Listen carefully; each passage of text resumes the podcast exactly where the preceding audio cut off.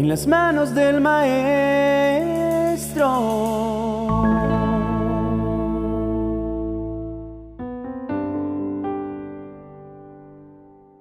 Siempre que miramos hacia la historia de Jonás, tenemos presente el hecho de que hubiera sido el único hombre que pudo sobrevivir tres días dentro de un gran pez en el fondo del mar, gracias a la intervención divina.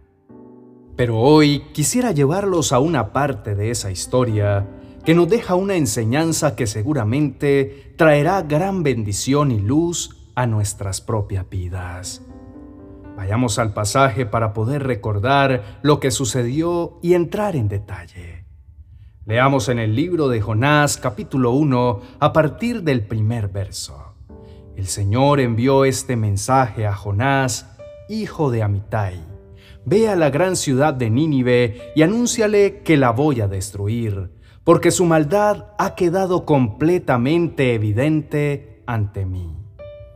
Pero Jonás no quiso ir al contrario, quiso huir de la presencia del Señor. Por eso fue hacia la costa, al puerto de Jope. Allí encontró un barco que iba hacia Tarsis. Pagó su pasaje y subió al barco para irse bien lejos de la presencia del Señor.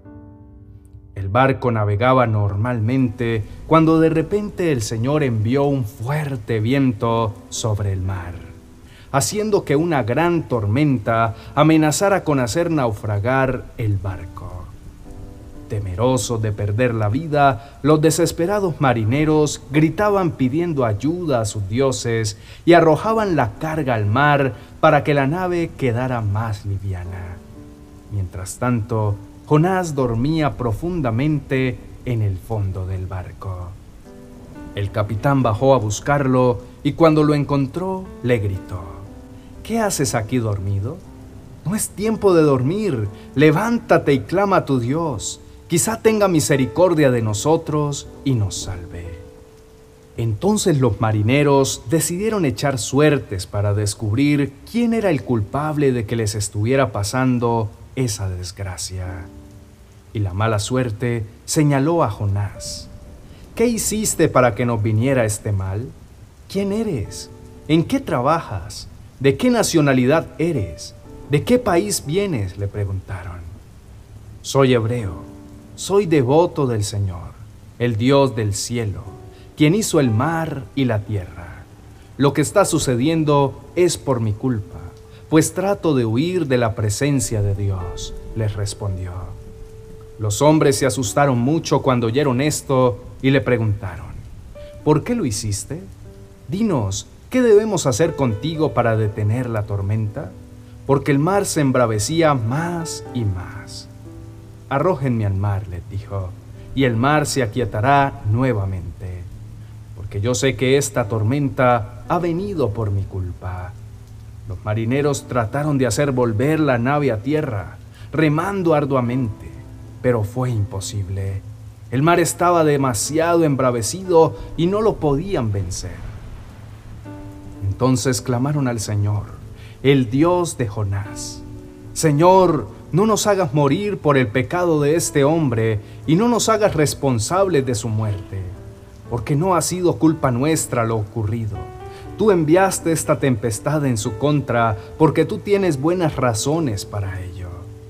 Enseguida tomaron a Jonás y lo arrojaron por la borda al mar enfurecido, y la tempestad se calmó de inmediato.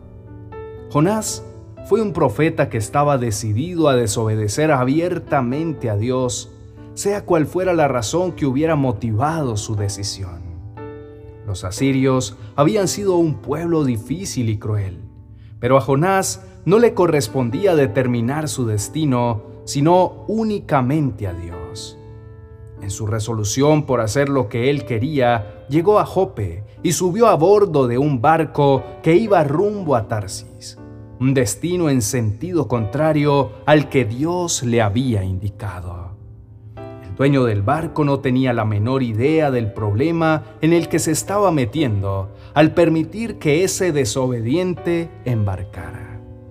Al comparar este evento con nuestras vidas, tendremos que admitir que también nosotros, en algunas ocasiones, hemos dado ingreso a personas que vienen arrastrando las consecuencias de sus malas decisiones y por estar tan cerca nuestro, terminamos sufriendo el daño con ellas. Ese es el caso del dueño de esta embarcación y todos los pasajeros que iban a bordo. Ninguno de ellos sospechaba que el hombre al que le habían vendido un pase de abordaje traería consigo una tormenta tan grande en la que ellos se verían envueltos. ¿Cuántas veces nos hemos visto involucrados en circunstancias inesperadas y nocivas por haber abierto las puertas de nuestro corazón, de nuestro hogar o incluso de nuestra propia vida a personas que son imanes para atraer problemas por causa de su necedad? Creo que cada uno puede contar al menos una.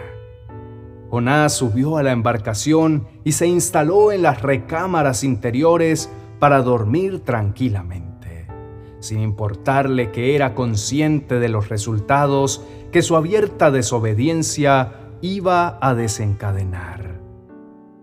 Necesitamos prestar atención a quienes les damos acceso para ser parte de nuestro círculo más íntimo y ser entendidos en ello. Porque las personas que no desean relacionarse directamente con Dios o quienes desafían su autoridad abiertamente, van a estar enfrentados a tormentas en las que también nosotros podríamos naufragar. Hay personas que sabemos a ciencia cierta que debemos evitar porque vienen a nuestras vidas para drenar nuestra energía con sus comentarios malintencionados, con su envidia e inclusive con su abierta determinación de ir en contra de lo que Dios ordena que debe ser hecho. Si es inevitable relacionarnos con personas así, deben ser consideradas gente de agenda y no de destino personas con quienes tratamos lo estrictamente necesario y evitamos al máximo, pues nuestro bienestar no les interesa. Jonás se durmió profundamente porque él no tenía compromiso alguno con la embarcación. Era un pasajero, no un tripulante. Así vienen personas para quienes nuestras vidas no son importantes. Están de paso y su presencia, por más tiempo de lo debido, solo nos traerá complicaciones. ¿Ha conocido personas que se acercan a sembrar discordia y división en su trabajo, en su hogar, en sus sueños? De seguro ya habrá venido a su memoria alguien que cumple esos parámetros. El Salmo 118, verso 26 dice, Bendito sea el que viene en el nombre del Señor. Bendecimos a ustedes desde el templo del Señor.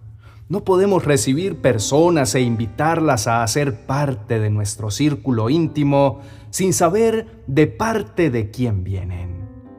Y no solo personas, sino también conductas, porque hemos de perder cosas que no deberíamos perder por causa de ellas, así como el capitán del barco tuvo que perder la carga que había en su embarcación. Perdemos salud cuando adoptamos hábitos que no vienen de parte de Dios, pero que complacen a otros o a nuestro desorden. Podemos perderlo todo e incluso quedar tan quebrados que nos sea imposible recuperarnos. Da para preguntar, ¿qué estamos dispuestos a perder? ¿Hijos? ¿Relaciones matrimoniales? ¿Bienes materiales? Las personas ruines vienen a nuestra vida para hacernos perder, y mientras perdemos, ellas estarán durmiendo tranquilas como lo hizo Jonás en el barco. Las malas amistades solo traen pérdidas. Si estamos perdiendo lo que no deberíamos, tal vez sea el momento de buscar con diligencia cuál es el Jonás que está provocando todo esto así como lo lanzaron del barco después de reconocer que Él era la causa de su naufragio, también nosotros debemos estar dispuestos a descartar todo lo que nos esté llevando al fondo, sean amistades, conductas o pensamientos viles, encariñarse con ellos y conservarlos, nos asegurará un inevitable naufragio. Oremos juntos diciendo, Precioso Señor, te alabamos y te adoramos. Reconocemos tu grandeza y tu poder obrando a nuestro favor y enseñándonos a vivir la vida de la manera correcta. Nosotros somos un tanto descuidados y por estar desapercibidos es que permitimos la entrada a nuestras vidas a personas que solo vienen trayendo conflictos y daños. Nosotros te amamos, procuramos buscarte cada día más y llevar una vida que te agrade. Por lo tanto, necesitamos entender que somos incompatibles con aquellos que están determinados a desobedecerte. Cuando vemos la historia de Jonás desde el punto de vista del dueño de la embarcación, aprendemos la importancia de analizar los asuntos a profundidad antes de tomar decisiones radicales.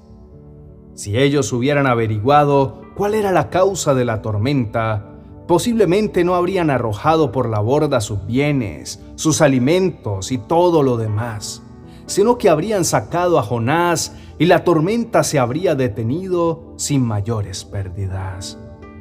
Tal vez nosotros hayamos perdido muchas cosas en nuestras vidas por insistir en permanecer cerca de personas que son nocivas para nosotros, pero nos hemos encariñado con ellas y nos negamos a dejarlas ir. Tal vez sea tiempo de abandonar hábitos que sabemos que nos están llevando al fondo porque van en contra de tus designios y nosotros hemos permitido que nos lleven de tormenta en tormenta, porque nos negamos a tirarlos por la borda. Danos, Señor, la determinación, la fuerza de voluntad y el valor que se requiere para tomar las decisiones que son necesarias para retornar a la calma, antes de que nuestras pérdidas sean irreparables. Ayúdanos a ser sabios para descubrir las intenciones detrás de las personas antes de invitarlas a ser parte de nuestro círculo íntimo. Bendecimos tu nombre y te alabamos, porque tú nos enseñas continuamente a corregir nuestro andar. Bendecimos a las personas que han sido los Jonás de nuestras vidas y te rogamos que también ellas sean conducidas al arrepentimiento genuino para que sus vidas sean restauradas. En el precioso nombre de Cristo Jesús. Amén y amén.